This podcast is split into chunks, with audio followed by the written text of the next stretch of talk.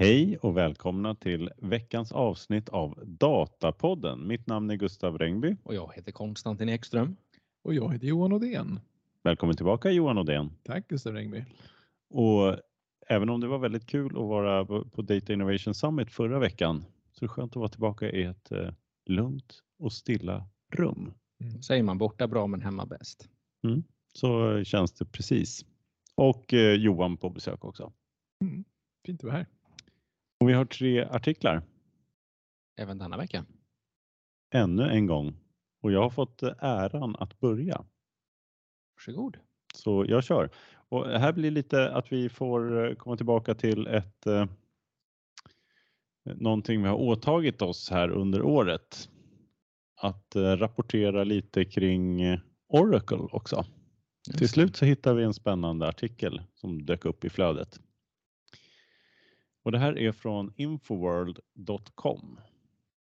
Rubriken är How Oracle is taking on AWS Snowflake with autonomous data warehouse updates.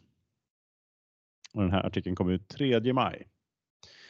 Och de konstaterar här också då, att Oracle har släppt ett antal förändringar till sin tjänst Autonomous Data Warehouse. Eh, och vi börjar här. Vad är Oracle Autonomous Data Warehouse? Den beskrivs alltså som en eh, den, eh, om, man, om man tittar här på eh, Oracles hemsida att det är en autonomous database optimerad för analytic workloads. Eh, både för att inkludera då data marts, data warehouse, data lakes och, och så vidare och data lakehouses också. Allting kan du göra med Oracle Autonomous Data Warehouse. Så alla får eh, den data de behöver eh, på ett kostnadseffektivt sätt. Då. Så det är vad, vad den här tjänsten är då. Och den utnyttjar eh, Oracle Exadata då för att bygga det här. Och Oracle Exadata är alltså Oracles dataplattform då. En grundprodukt eh, skulle jag väl uttrycka det som. Och så får man snabbare performance Eh, till en låg kostnad. Nu hoppar vi tillbaka till eh, själva artikeln. Då. Och man säger i den här artikeln då, de här förändringarna och eh, nya updates som man har då är för att konkurrera med rivaler som Amazon Web Service, Microsoft, Google och Snowflake tar de upp. De som de konkurrerar med. Eh, förändringarna görs tillgängliga här i Oracles egna moln såväl som i Oracle Cloud at Customer, någon slags on-premise lösning. Skulle jag misstänka. Inför, eh, man inför då ett stöd för Databricks open source eh, eh, lösning Delta Sharing protokollet för att kunna dela data. Det är en av de eh, förändringar de gör. Sen så har de också någonting, eh, de inför stöd då för sin egna produkt Data Studio som är en slags eh, low code eh, lösning. Och man inför stöd för Apache Iceberg. Så allting ska vara tillgängligt då i till och med oktober då 2023. Man säger här också då en ytterligare grej då som man gör, det är att man gör en rejäl då kostnads eh, eh, man rabatterar eller drar ner priset för eh, lagring av data i den här Data Warehouse lösningen. 75 procent där man är. Så det har kostat 118 dollar, dollar per terabyte och månad att ha data i den här Azure, Autonomous Data Warehouse. Då. Och nu så kommer det bara kosta 25 dollar per terabyte och månad. Och det är egentligen samma pris som för data warehouse eller liksom eh, för vi, filer i allmänhet då på Oracle Cloudet. Så det är samma pris som eh, att ha det som data, data warehouse-fil som man har det i data laken då eller vad det nu kan vara. Eh, och man konstaterar det här då också i den här artikeln då att när man tar bort den här fördelen med att ha en data, alltså att man tar bort lite fördelen med att ha en data lake i förhållande till data warehouse eftersom då kostnaden är samma. Eh, men man säger också att eh, det kanske inte betyder att kunderna kommer helt sluta ha data lakes ändå. men det kanske gör så att man avvaktar och gör en investering i det om man nu sitter med en data warehouse-lösning redan.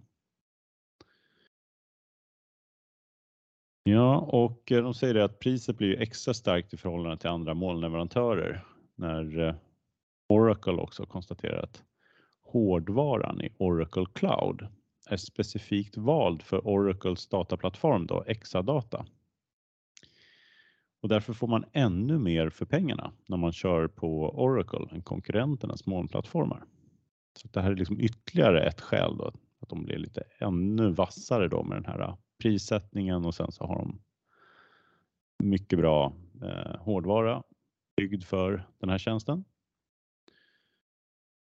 Eh, och Oracle säger själva här, skriver de i artikeln, att eh, de har ju valt Delta Sharing då för att eh, man själv uppger då att den här själva tekniken löser en del praktiska problem då med säkerhet och så vidare när man ska dela data.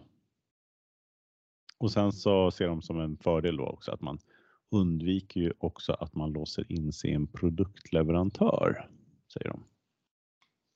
Som en stor fördel. Eh, men eh, i artikeln så säger man då att det finns, eh, de citerar analytiker i artikeln då som också tror att det här är att man vill specifikt motarbeta Snowflake som har sitt egna datadelningsfunktionalitet. Ja, den här ytterligare då, den här Data Studio då som man lägger till. Vad är det, det för någonting? Då kan man med den här, man gör det lätt lättare för dataanalytiker att bearbeta data och tillgängliggöra dataanalys i den här lösningen då, med den här Data Studio No Code grafiska gränssnittet då för att göra datatransformeringar, katalogisera sitt data, hämta mer data med hundra färdiga konnektorer finns det och förbereda data för analys som man har i den här Data Studio. Då. Eh, och eh, har man förberett sin data i Data Studio kan man sedan konsumera detta via Tableau, Power BI, Excel finns det eh, connector för också och Google Sheets kommer också. Massa sätt att utnyttja datat sen. Och nämner också här varför valde man Iceberg? Så konstaterar man att det har blivit så populärt. Och framförallt så säger de att Iceberg är populärt då det här Iceberg filformatet som man kan använda för att lagra data då i en data lake då, till exempel. Det är populärt på AVS. Och eh, man konstaterar att det överhuvudtaget är så att Oracle försöker närma sig AVS och samarbeta med dem. Bland annat har man infört att man kan nyttja AVS Glue som är alltså AVS då en integrationstjänst inom Amazon Web Services och man kan utnyttja den för att integrera data då till sin Oracle dataplattform. Och, eh, och det är ett liknande samarbete som man tidigare också har lyckats med på Microsoft. Ja, och avsluta med vilka man ser då, i alla fall de här som skriver artikeln då, vad de ser de största rivalerna här som man ska ge sig på med alla dessa förändringar. Då säger man att det är Google BigQuery och Snowflake som man ser att man ska kunna ta eh, en del eh, marknadsandelar av. Då. Mm. Där kom den. Ja, det är ju inte ett företag som ligger i framkant. Det, liksom allt här var väl hämta hem vad konkurrenterna redan har gjort. Ja, det är sant. Det var inte så här, nu kommer vi med något revolutionerande här. Utan... Nej, nej. det är väldigt eh, mycket sånt som redan finns får man väl mm. säga. Men det är något jag tror att jag för mig att eh, just den här Autonomous har som inte de här konkurrenterna har. Det är att man kan ha transaktionell databas. Ah, också. Okay. Att inte bara, alltså du skapar, du kan ha olika databaser och du kan mm. välja att ha den transaktionella eller column store. Och det är någonting som de andra konkurrenterna har försökt sig på att, mm. Eh, eller försöker sig på att, att uh, kunna hantera också för att få de workloaden också. Ja, just det. Ja, har ni stött på någon Oracle molnlösning någonstans? Har ni hört om någon som har det? Nej. Jag tror man har hört att man känner ju till att det finns en del on-premise och Mm. ganska ofta så är de ansatta av att det är någon som håller på och uppdaterar till något nytt. Mm. Google eller Snowflake. Ja, det skulle ju vara att man har släppt på någon MySQL. För det är ju Oracle som Ja, äger. mm. Eh, Så att de är nästan lite konkurrenter med sig själva av den anledningen. För de är, när de inför den här Heatwave som är liksom Just extra det. utbyggnaden av MySQL. för det var förra nyheten vi hade om Oracle. Då var det Heatwave det, det gällde och Heatwave var som någon slags eh, analytiskt lager på MySQL va? Ja, det var som någon cachningslager kan man säga uppe Ja. på. Så att man fick en OLAP-kub liksom på, från MySQL-data. Exakt. Men det här är mer av en riktig Data Warehouse eh, kolumndatabas får man väl. Mm, absolut. Ja, nej, de, är- apropå att vi var på Data Innovation Summit, de var ju inte heller där, Oracle, syntes inte till där. De har varit med något år, kommer jag ihåg, Mhm. för ett tag sedan. Nej, men det, som du säger, det, de, det man känner till är ju kanske mer eh, äldre on-premise lösningar, OLTP-databaser framförallt, som kör Oracle. Men det jag tycker är intressant, så här, det man, jag har själv inte så mycket erfarenhet, inte sett så mycket av det, men det man, ryktet på stan om Oracle är ju att de är dyra. Det, är- Mm. det jag har noterat i alla fall, så här, dyra licenser. Så det är, ju, det är lite spännande att artikeln här, deras eh, pitch här jämfört med de andra, det är att de ska vara billiga. Nu ska de prisa in sig De här. prisar in sig och det var ju ganska rejält också. Alltså 75% prissänkning på det här. Mm. Då blir det ju då blir det ett väldigt starkt argument för att välja dem om det liksom är eh, en fjärdedel av priset jämfört med de andra. Men eh, det kan ju vara någon sån här, eh, det du inte tar på karusellerna får du igen på gungorna. Du har inte sett vad kalkyleringskostnaden nej, är nej, här. nej, nej, precis. Men Den kanske är enorm. Nej, men för det är väl ändå lagringskostnaden är väl ändå oftast en ganska låg del av eh, Ja, den brukar en ju sån vara här ganska försumbar. computern som är dyr. Ja. Mm. Mm, Men eh, i en sån här rik- vanlig databas mm. Eh, då köper du ju hela kittet. Compute, eller storagen är liksom på köpet. Ja. Jämfört om du har en uh, Lakehouse lösning, då köper du storagen på en 12 och computer på en annan. Mm. Om man jämför med en, en Azure SQL DB. ja, just det. Mm. Just det. Mm. Mm. Ja, nej, men eh, det är väl ändå kul. Man får hålla sig lite. Får vi se om det, om det blir några. Man kan väl misstänka. De pratar ju här om rivaler Google BigQuery och Snowflake. Det känns Mm. nästan att de har störst chans att gå till, alltså att de snarare kan motarbeta att folk som sitter med en Oracle on-premise, att de inte går till Snowflake och BigQuery. Ja, just det. Det känns nästan som en mer naturlig väg att Mm. eh, folk väljer bort. Man kanske inte vill, om man har kört Oracle så kanske det är något skäl man inte kör Microsoft som annars är dominerande på, på marknaden. Och då känns det ganska tragiskt att strategin att, inte, att, att kunderna inte lämnar istället för att attrahera nya. Det är inte så roligt att säga så. Nej, det är det- roligare att säga att man är på offensiven. Ja, kanske. men exakt, Mm. exakt. Ja, men det är väl, ja, man har ändå hört att folk säger att eh, de är på gång lite grann och eh, ja, det skulle vara kul att se. De, det kanske blir bra Mm. produkter ändå, även om de har varit på defensiven. Det är ju väldigt positivt för marknaden om Mm. det kommer fler spelare som är med och, och driver. Ja, absolut. Även om de ligger efter nu då, då kanske de kan komma ikapp. Det vore ju kul. Mm. Mm. Heja, heja Oracle. Heja, Go- heja Oracle! Ja. Heja Google. Ska vi gå vidare? ja, då landar bollen på mig här. Mm. Och surret att bli datadriven eller att vara datadriven den ligger nästan som en liten ljudmatta nästan var man än vänder sig tycker jag. Och studier har också visat att de företag som lyckas med att bli datadrivna faktiskt går mycket bättre.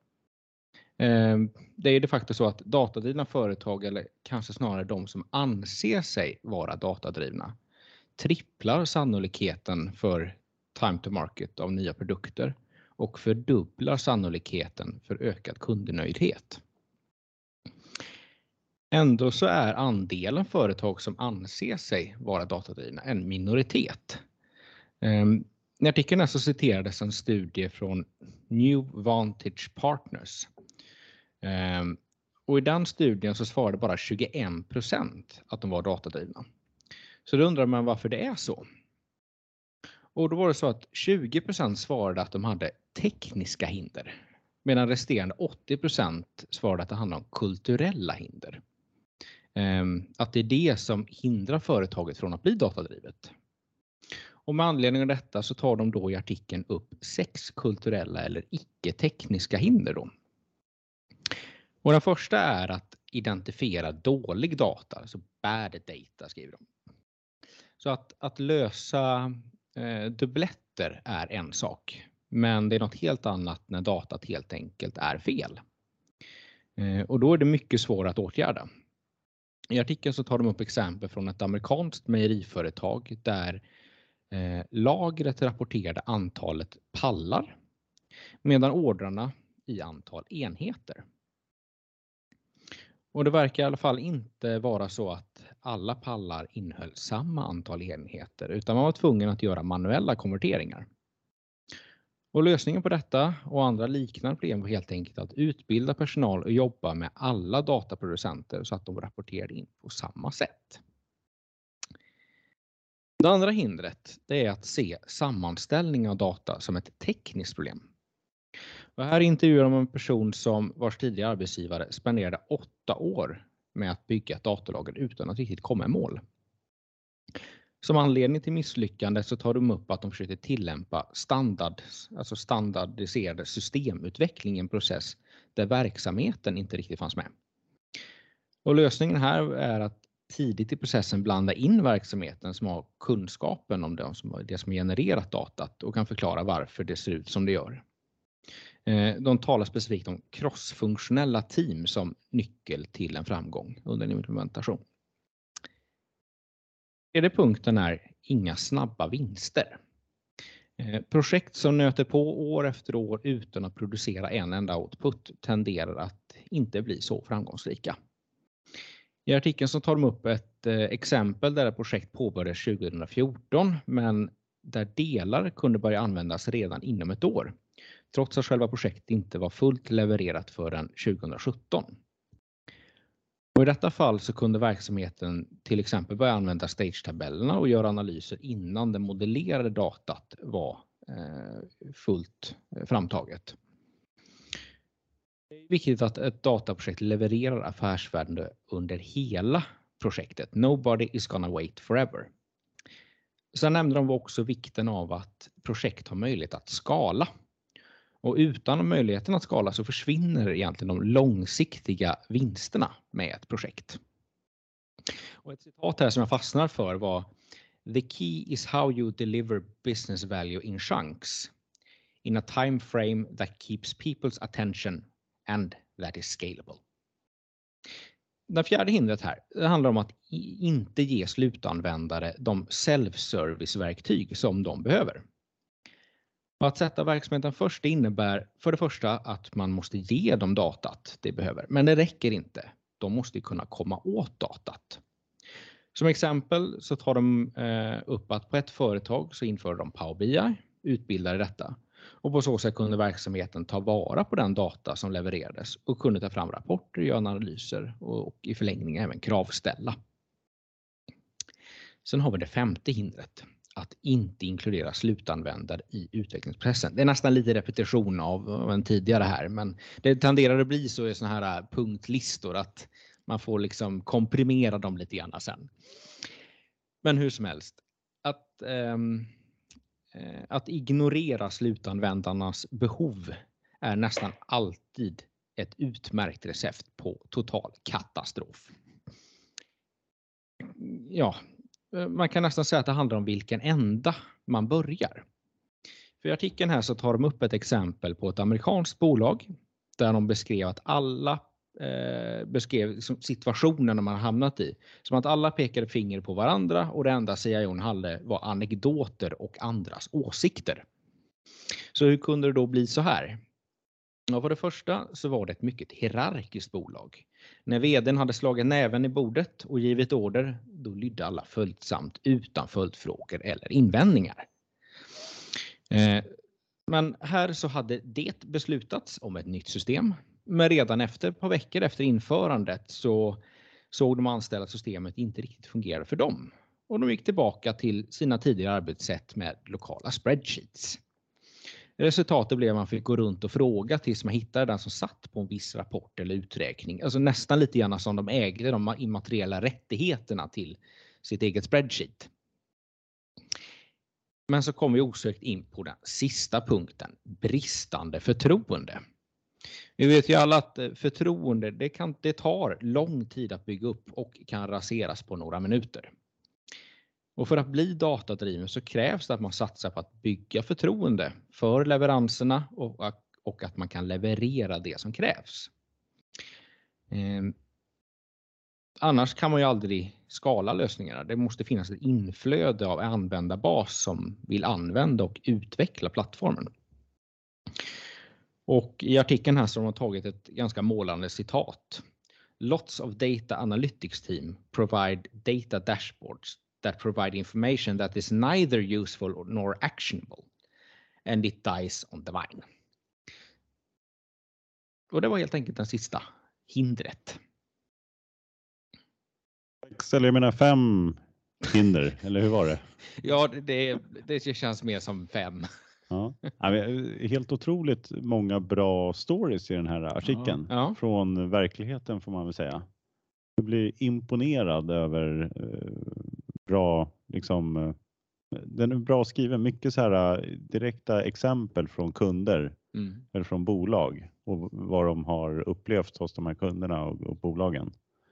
Ja, det blir lite mer matnyttigt då, för annars blir det bara så här rabblande. Involvera verksamheten. Det är liksom Mm. efter regn kommer solsken. Det, det, liksom, det låter lite grann så även om det är en så otroligt viktig punkt. Ja, precis. Liksom- Ja, det är en lång artikel, men jag skulle om man eh, nu bara lyssnar på oss och vid något tillfälle ska, ja men den där artikeln kan jag säga ska jag läsa, då skulle jag nog ta den här. Mm. Eh, är bra. Ja, alltså alla de här sex punkterna på, på barriers, vad sa du på svenska?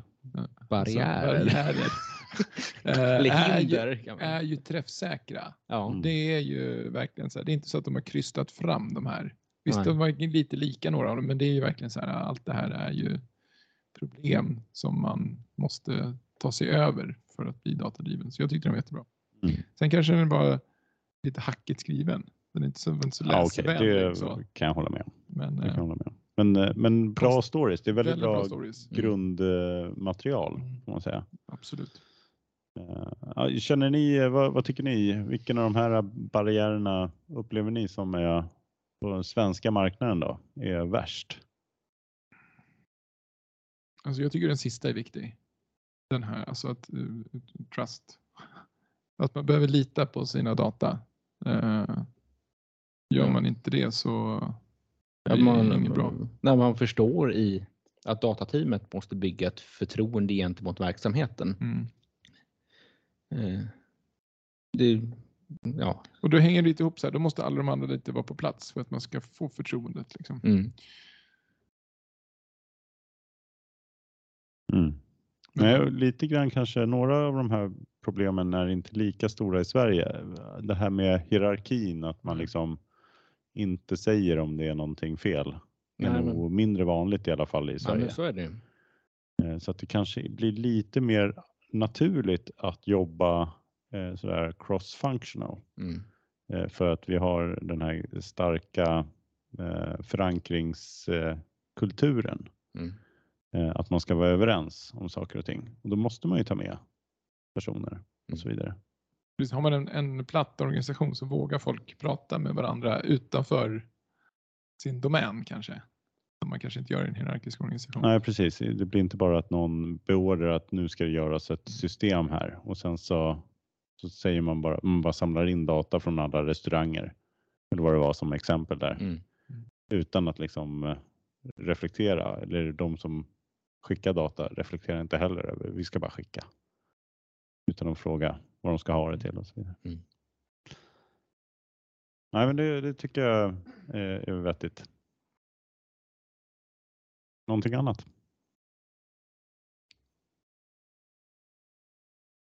Ja, det, nej. Ja, jag Ja. har, eh, ja, men det, det med, den nästa artikel som jag ska läsa är ju väldigt lik på många sätt. Ja, Jag ser att- ingen barriär för att vi inte ska gå vidare till den, Johan. Är det så? Ja, ehm, precis. Den här, jag tycker de här eh, hänger ihop lite så det kanske blir lite resonemang efter den här istället. Då. Jag har ju hittat en artikel här från uh, våran vän Chad Sanderson. Som eh, jag hade äran att vara med. Första gången jag var med i den här podden så hade jag en artikel från honom tidigt. eh, där han hade the death data modeling. Som vi snackade mycket om efterhand och det blev lite snack om döden. Eh, hans senaste artikel här från den 19 maj, bara häromdagen, heter How Scale Kills Data Teams. Eh, så det är lite på samma tema. Döden är med. Mm. Och om, om din artikel Konstantin var väldigt mycket eh, att plocka anekdoter från verkligheten och bra referenser så är den här eh, precis tvärtom. Det är som en saga. Eh, bara hans egen långa anekdot eh, och inte så mycket referenser. Så att den, är, den är inte så mycket eh, data man kan, liksom fakta man kan plocka utan det handlar, här får man liksom ta fram sin eh, sagoläsarskills som man läser sagor för barnen. Jag ska göra ett försök här och se om jag kan återge hans story eh, på ett bra sätt. Eh, men han börjar det här då med att säga att eh, en typisk, eh, typiskt fall är att man i ett bolag vill ha, göra nya coola analyser eller AI-implementationer eh, och eh, kickar igång nytt projekt med nya eh, individer för att göra det här. Eh, och det går oftast eh, fort att komma igång. Eh, man anställer dem bra och gör lite powerpoint slides och eh, lastar fram lite data ur sina random S3 buckets som man säger. Eh, tankar in det här i något coolt verktyg som Snowflake eller något annat. Och sen eh, innan man man vet ordet av så har man en prototyp i produktion och eh, alla är hurrar. Men eh, ganska snart så kommer problemen eh, och eh, rätt vad det är så eh, levererar inte modellen det den ska ha och det visar sig vara indataproblem och ingen förstår eh, varför eh, datat inte kommer som det borde och vem som är ansvarig för vad och det tar bara stopp helt enkelt. Eh, och det här menar han då är, beror på scale, ett skalproblem. Att om man tänker på traditionell systemutveckling så tänker, när, när man säger skala till en eh, vanlig utvecklare så tänker de på miljoner användare som samtidigt ställer eh, frågor mot en databas så man måste liksom hantera en hög last och mycket data så. Men för ett datateam så handlar eh, skala mer om organisatorisk komplexitet. Att man tidigt i, i eh, ett stadie här kanske har en data engineer som sitter och bygger grejer eh, och är ganska nära teamen. Eh, Men sen bygger man liksom stuprör på, till, till olika rapportlösningar eh, och eh, lite olika dashboards för olika syften. Eh, Och eh, i en då agil miljö så poppar det upp nya features och nya eh, system i, i, infloran här och eh, det här datateamet då måste eh, snabbt fånga nya data som ska ut i nya rapporter för att tillgodose nya eh, eller hitta nya insikter. Då. Ehm, och det här blir ganska snabbt då en ohållbar situation där de här datateamsen blir väldigt reaktiva och man bygger ganska komplext kod på kod. Eh, och det slutar oftast med att datakonsumenterna då inte får det de vill ha tillräckligt snabbt nog på grund av komplexa rören och då kanske de eh, bestämmer sig för att gå direkt till källan. Slippa den här eh, nystan och så bygger man ett nytt flöde. Eh, och helt plötsligt så har man dubbla beroenden på samma datakälla och så fortsätter så här. Som man säger, spiral out of control at an exceptional rate. Och då brukar när, när man hamnar här då, då vill datateamet göra något drastiskt. Eh, då kanske man eh, eh, large, fac- large scale refactor som man säger, bygga, bygga om ordentligt eller köpa något nytt datakvalitetsverktyg eller eh, organisera om sig. Eller helt enkelt bara gråta. Kan man också göra. tycker han. Eh, men allt det här, alla de här problemen då är oftast liksom att försöka adressera symptomen och inte eh, källan till det problemet. Då. Eh, och då ger han sig tillbaka här på en liten historielektion eh, och ytterligare då en, eh, en eh, rolig underrubrik i, i artikeln här, The Death of the Data Warehouse. Där han då pratar om, the, the Data Warehouse var någonting som man började med på, på 80-talet med då ETL-processen som vi har pratat om, Extract Transform Load. Man var helt enkelt tvungen att transformera in data i sitt data warehouse för att skapa en gemensam sanning som man kunde förhålla sig till. Och just det där är ganska viktigt då, att man, man då transformerade data in i data warehouset och en gemensam datamodell som man sedan kunde återanvända på många sätt. Men då med eh, det, den, I den nya agila världen så hinner man inte med det här. Eh, och eh, dataarkitekten har kommit ur fokus. Så då behöver vi bygga data lakes istället eh, och där, man, eh, där, vi bara slänger in data från alla våra nya features och produkter. Eh, data engineersen för att få en ordning på det här så börjar man bygga lite, strukturera upp det här i lite lager uppe på och ehm, för att göra liksom, eh, data tillgängligt för olika syften.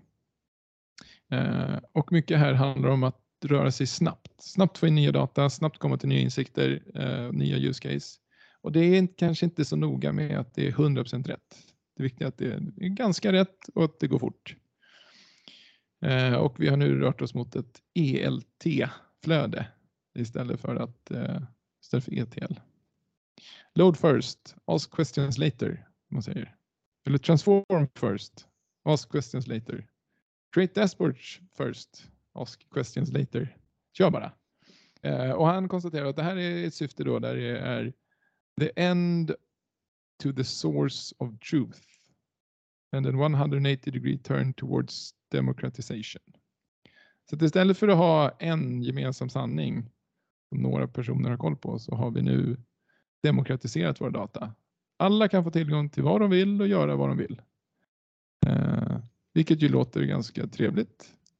Men det kan också leda till kaos då som han säger. Så han menar att nu har vi, nu har vi då kommit till eh, the post-truth world. Det vill säga den världen utan sanningar. Eh, för att i dagsläget så handlar eh, det mesta av det som händer i den här världen om eh, uh, assumptions, antaganden. Man använder lite data som man tror är någonting. Uh, tar item pricing table som exempel här. Bygger man en liten rapportering på den och någon analys. Eh, men allt bygger på att man antar att den funkar på ett visst sätt och levereras på ett visst sätt. Men har man då slutkonsumenter här som till exempel en AI-modell eh, eller en finansiell rapportering, då behövs det trust, förtroende här för att det här ska bli bra. Eh, och det här kan liksom inte den här eh, modern data stack då tillgodose, utan eh, det blir lätt fel. Sen tar jag några exempel här eh, från eh, ett företag som heter Bird som gör micromobility, jag antar att det är sådana elskotrar eller någonting. Det Visade sig att de hade en eh, lyckats, det var massa av deras konsumenter som hade lyckats åka gratis då, övertrassera sina konton. Eh, men de hade räknat alla de här resorna som intäkter eh, fast de inte hade betalat. Ehm, vilket hade inneburit att de hade blåst upp sin finansiella rapportering ganska rejält med pengar som inte fanns. Eh, snarare tvärtom, att folk hade åkt gratis men de trodde att det var intäkter. Och det gick ju då inte så bra. I slutändan. Så att det kan ju gå ganska fel om man litar på sina data som faktiskt betyder någonting annat. Och eh, den, det, man vill, eh, det, vi försöker att göra någonting åt det här då, är då med datakataloger. Att vi försöker liksom bringa, bringa ordning till det här kaoset med eh, upptäckbarhet. Då. Vi, håller, vi, vi graderar våra, eller katalogiserar våra data. Ehm, men som han säger här, då, det blir väldigt reaktivt och det kan inte hantera om data förändras. Har vi en agil värld där vi ändrar våra data, alltså produktionen av data eh, utifrån några operativa krav. Där eh, kolumn X helt plötsligt betyder någonting annat än vad det gjorde igår. Eller vi tar bort saker eller lägger till. Då får vi bara ett eh, gigantiskt eh, gigomaskineri här som man säger. Garbage in, garbage out on steroids. Um, så uh, Problemet är att det finns ingen som är accountable for managing the state of the data at all times. Det vill säga, det finns ingen som, som har reda på att data är rätt eh, hela tiden. Och allting, alla rapporter och allt, alla analyser handlar alltid om att fånga data någonstans i tiden. Um, så det här är liksom eh, vårt största problem just nu, säger han. Och sen eh, summerar han allt det här i, i 11 punkter, men jag tänkte jag ska inte läsa dem. De får man läsa själv i artikeln om man vill ha en summering. Eh, men vad ska man göra åt det här då? Eh, och eh, som han säger, det, det lönar sig inte att gå tillbaka i tiden och bygga data warehouses igen som man gjorde förr. För världen går mycket fortare nu och det måste få gå fort. Och eh, det, det slutar med att man, eller hans slutsats här är att det som behövs är bättre data communication. Vi måste jobba. Sen så, det här lovar han då i nästa artikel att prata mer om hur man löser det problemet. Utan här koncentrerar han bara att så här har världen blivit in the post-truth world. Ja, ja. jag sitter och funderar för fullt här. För att... Hoppas att du lyckas sammanfatta det här bra. Ja, men du sammanfattar det här superbra. Men jag undrar, alltså det, det, känns lite som han, återigen, han befinner sig i sin egen lilla bubbla. Eh, och kanske drar lite väl stora växlar på något han har sett i sitt lite begränsade synfält. För det jag tycker han beskriver är ett extremt dysfunktionellt företag. Eh, som jag tror har större problem än bara på dataavdelningen i så fall. Eh, för han beskriver lite grann av liksom förtryckta data engineers som är liksom slavar under någon form av gira-hets. Eh, och bara ska, saker ska ut snabbt som satan. Involvera verksamheten. Vilken verksamheten ska ut den där rapporten nu? Och, menar, är det bara liksom på en avdelning? Alltså jag, jag tror det är så på andra avdelningar också. Det handlar inte bara om data. Eh, så att, att mm. mena att det här liksom, det är så här allt överallt. Jag tror inte det. Nej, du vill säga att det här handlar mer om kommunikation, inte bara data communication eller? Är det det du säger Konstantin? Ja, men mm. precis alltså att man samarbetar ja, men, kring det hela. Ja, och som artikeln, titeln var ju How Scale Kills Data Teams. Ja. Det du säger är ju How Scale Kills Everything. Ja, ja, men, Då, ja, men... växer man riktigt fort ja. och det behöver gå fort, då hinner man inte organisera sig någonstans. Nej, men, det, ja, men det är också där, när du börjar ett projekt. Då måste man, liksom, man tänker Richard Branson, think big, build small. Mm. Man tar steget tillbaka och tänker, okej, okay, vad, vad, ska vi ta höjd för? Man, man tar höjd och sen bygger man något litet. Mm.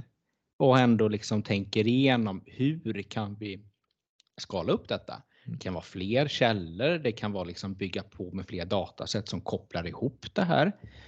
För annars kommer man ju åter till den här äh, gira-hetsen.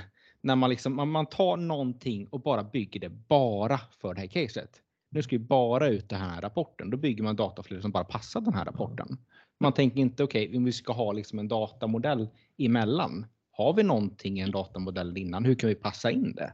Ja. Men det är det Think Big som fattas. Ja. Small kör man ju och sen fortsätter man bygga ja. mer och mer och mer. Precis. Och till slut har man byggt jättemycket. Ja. Men det kan man ju ta till sig för de här snabbväxande bolagen. De gör ju lite så. De tänker stort och skala verksamheten. Sen så. Jag tror att det är de han har. Det är det hans eh, lilla synfält. Det är nog de. Tänker jag. Det är bara de man arbetar med. Ja, jag, jag, tror, jag tror inte heller att alla har det så. En del klarar nog att växa alldeles utmärkt. Mm. Tror den här eh, bilden av, man pratar här ju om data producers data consumers och sen så de här data engineers däremellan. Mm. Den här uh, data producer, jag har i alla fall bilden av att det är liksom ett system. Mm. Det är ofta att man liksom eh, diskuterar, även han pratar ju om data producers som eh, det är liksom någon som äger ett system. Det gör det ju, jag tycker det blir lite konstigt att man pratar det som nivån som data producern. För att dataförändringar kan komma bara av att en användare ändrar sig liksom hur de gör i systemet. Och det kanske inte ens är att dataproducern är ens tillfrågad utan nej men det här är ju bara våran sak hur vi gör, hur vi sköter våran affär. Eh, så det, det, blir ju lite den, eh, förvisso så löser det sig med datakommunikation men det är för få roller här som är definierade. Det finns ingen dataägare liksom utan det är bara, han tittar bara på den här lilla den eh, specifika processen här på konsumering och dataproduktion. Mm. Det räcker ju liksom att du har en, en produkt eller en produktsystem där du liksom konfigurerar produkter och så konfigurerar du annorlunda helt plötsligt, lägger till nya fält. Och, för det går ju att göra allting. Det ska ju vara så att systemen ska fungera utan att du ska behöva driftsätta nya förändringar. Driftsätter man förändringar då kanske man hamnar i den här IT-funktionen liksom med Change Advisory Board. Fast det finns ingen change, change Advisory Board för en förändring i sin verksamhet hur du ja, men nu börjar vi lägga till den här fältet på kontraktet eller något sånt där, utan det är bara det är bara görs av kundservice för att man ska ha koll på, på kontraktet när man tittar på utan att fråga liksom, för vi kan. Mm. Det, det, tycker jag saknas lite grann, för det blir alltid de här, de här rollerna som man diskuterar. Det blir lite, man saknar den biten. Mm. Men det kanske kommer han, fram. Han är ju och nosar på det här på slutet. Här. För till att börja med så sa han ju någonstans här på mitten att eh, vad datateamet gör när det här går överstyr då är att kunna kanske köpa in ett nytt verktyg eller organisera om sig. Men han hade också att create data governance councils, committees and other groups. Och det har han ju räntat ner på någonting som då bara är att adressera symptomet och inte rootcausen. Mm. Mm. Men det känns ändå som att han där är han på rätt spår ändå. För det säger han sen i slutet också att uh, data governance must be iterative and applied at an appropriate level when and where it is needed. Han... Någonstans är ju liksom data governance är ju det han är ute och nosar på här, är det mm. som behövs i ett sånt här läge. Ja, det kanske är en liten luring, för han säger ju inte här, han säger bara att det här är sånt som folk gör. Ja. Sen kanske, kanske i nästa artikel kanske säga, ja det var helt rätt. Data governance. Jag sa det där shit. i förra artikeln men ja. Eh, men jag, jag, har eh, lite grann att jag har börjat misstro Chad. För förra gången så var det också så här att han hade en problemställning i den här Death of Data ja. Modeling. Mm. Men sen kom det ingen Nej, det kom ingen part 2. jag vet inte. Nu är det ett år senare. samma sak igen. Ja. Nu blir det nya problem. Han är, ja, det är lite samma problem ändå. Ja, till och med uh, samma problem. Men han, beskriver, han är li, tycker, lite av en one trick pony. Jag tycker han beskriver det bättre den här gången. Ja, nu har han ju byggt en story på det här. Ja. Mm. Så att eh, det är ändå en trevlig en utveckling får mm. man säga. Mm. Den kanske siktar bättre nu på, på lösningen då. Mm. Ja, men, eh, men ändå roligt. Jag, apropå förra artikeln också. Eh, det är ju väldigt kul att se de här siffrorna på datadriven. Vad var det? Tre gånger bättre revenue utveckling tror jag intäktsutveckling. Ja, och du dubblar sannolikheten, alltså inte, lite märkligt, du dubblar sannolikheten för förbättrad ökad kundnöjdhet. Det var väldigt bara, lurigt. Så ökar sannolikheten. Men det blir helt enkelt bättre. Alltså ja. du, och det time, time to market, alltså tiden från att du utvecklar en ny produkt till att den finns på marknaden. Den mm. tredubblas. Ja, ja, det är, Sannolikheten alltså. Det, det, finns ett skäl till att lösa de här problemen får man mm. säga. Mm. Uppenbarligen har ju några lyckats också. Då. Mm. Ja, ja men precis. precis. Ja, I alla fall med lönsamhet i slutändan. Mm. mm. Nej, och det är ju svårt. Det, det är alla de här problemen som ligger och sen så i slutändan så kommer det ut någon sån där, i det fallet då väldigt aggregerad siffra på vad, vilket värde det är det är ju en svår sak att räkna på. Absolut. Nyttan med mm. datat. Mm. Det var väl någon artikel här i de här bland barriärerna där de hade försökte räkna också på det och hade någon siffra på hur mycket de tjänade på sina dataprodukter tror jag. Eh, var det där? Ja, jag, jag minns inte riktigt. De sa någon siffra också med några hundra miljoner dollar eller något sånt där. Mm. Eh, och det är alltid trevligt. Mm. Kanske man kan räkna ut också då om man har data governance på gång. Mm. Men han, han drar ju också, någon, han känner, drar en parallell till eh, eh, data, är, jag vet inte vad man kallar det, det är som eh, om man ser till eh, andra saker i livet så är det sånt, sånt som har liksom hög impact för slutanvändaren och ris riskerar att man kan göra sig illa på det. Det är ofta ganska högt reglerat. Eh, om det finns en risk i användandet av den här grejen så är det ganska hårt reglerat. Om man sätter sitt flygplan så förväntar man sig att det liksom eh, eh, funkar. Mm. Att det finns regleringar kring hur man ska mecka och serva och sådär. Jag menar på att det är samma med data. Om det är data som får stora impact så borde de också vara reglerade.